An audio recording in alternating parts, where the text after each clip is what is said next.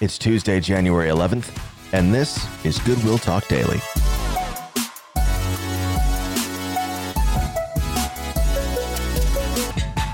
Good to see you again today. This is Pastor Marcos at Goodwill Church, and this is another episode of Goodwill Talk Daily. It's our audio devotional that we're really excited to be sharing with you. I hope it's been a blessing to you over these last few days. I know it's really been an encouragement to me as I've been working through Second Timothy with you. We're back in Second Timothy again today, chapter 1, verse 4. This is being written by the Apostle Paul to really his spiritual child, his protege, the younger Christian that he's come alongside and really built up as a disciple. 2 Timothy chapter 1 verse 4. Let me read it for you today. As I remember your tears, I long to see you that I may be filled with joy. I remember um, the first time I left for college. When I drove away, there were tears there were definite tears. I was going to college about seven hours from where I was living before with my mom. And I was going to be on my own for the first time. We had gone to the college, all my stuff had been unloaded, and it was time for mom to make the drive back to Arizona without me. And after she left, because I put on a good show, there were a few tears. There were a few tears because the distance was going to be there now and I wanted to see her again. She was my mom. Didn't take long before I made that drive back home to see her because homesickness was just that much. If you've ever gone away to college or gone away to the workforce and moved out, you know how that feels that sense of going away. Maybe you've been on the receiving end of that and you've had your children go off to college. And there's a pain there, a longing. I remember, as I remember your tears, I long to see you that I may be filled with joy. I find this verse remarkable because it reminds us that there is a common human experience. We, as believers in Jesus Christ, can sometimes forget that our neighbors around us also have joys and pains that are just a part of living in this life. Paul is remembering having left Timothy there in Ephesus and the tears that came to Timothy's eyes because he loved Paul and he was going to miss him.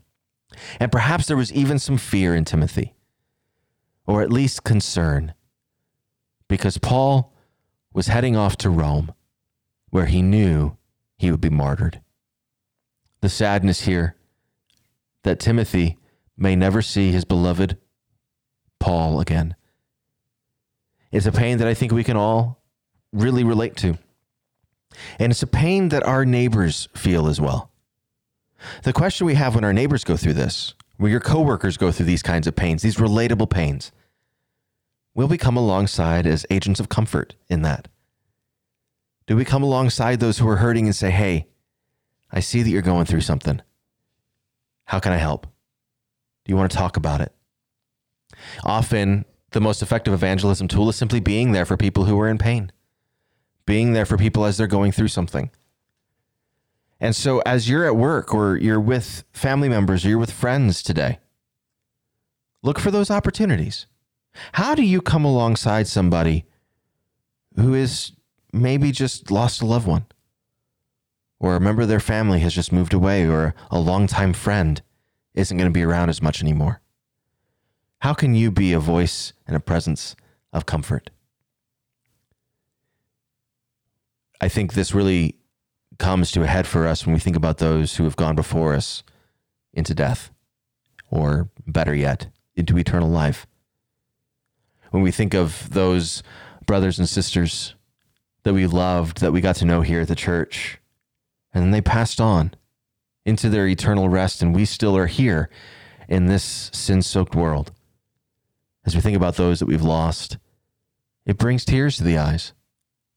But there is a longing that we have to see them again because we know that we will.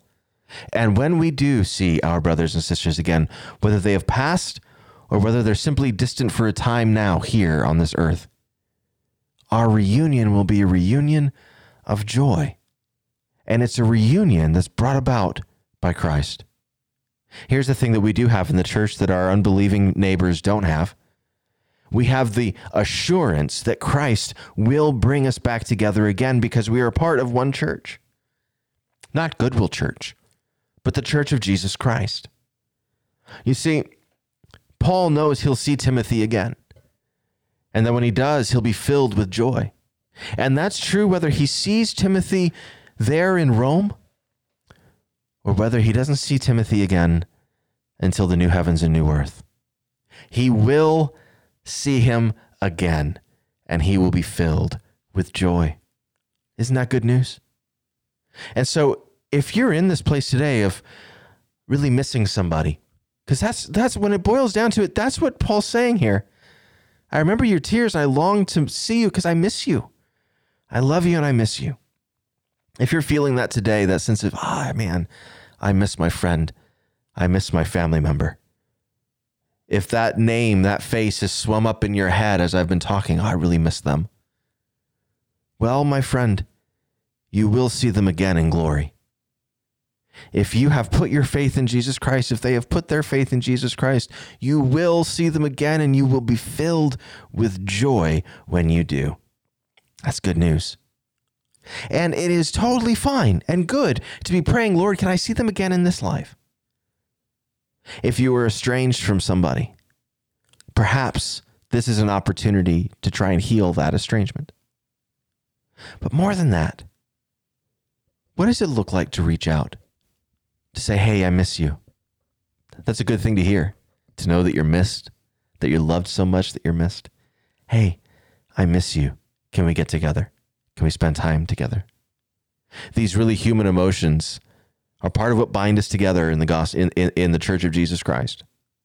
We can over spiritualize them sometimes. We can try to ignore them and downplay them because they hurt us.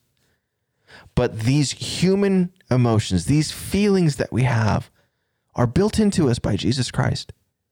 It is good and right for Paul to miss Timothy because he loves him.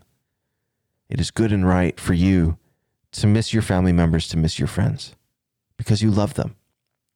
So don't run away from that feeling. Lean into it. God created it in you for his glory. So, whoever it is that you're missing, when you see them again, you will be filled with joy. It is how God has designed our human relationships, and it is how God has designed our ultimate relationship with Him. If we take this to the next level, we can ask this question Do we long to see Christ?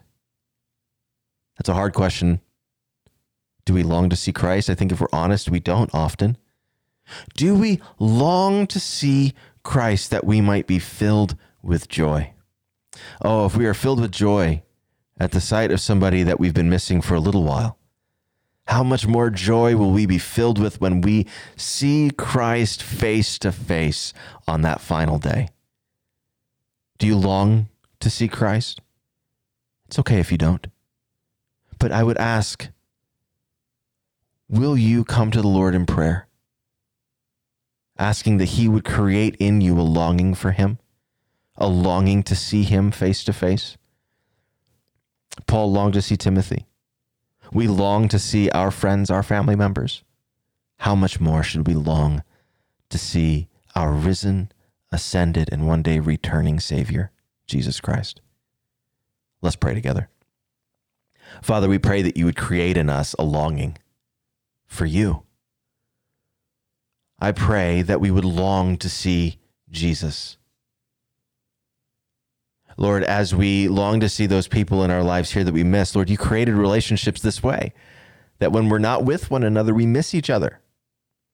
Would we not run away from those emotions, but lean into them? Because they are signposts that direct us to the deepest longing. We want to see Jesus face to face. Would you create that longing in us even now as we're preparing for work and getting ready for the day? Lord, would you develop in us a longing for Jesus? Would we draw near? Would we be anticipating at the edge of our seat the return of our Savior and King? Thank you, Lord, for these emotions you've given us. Would we use them to your glory, we pray. In Jesus' name, amen. Well, thanks for being with me today. I'll see you again tomorrow for another episode of Goodwill Talk Daily.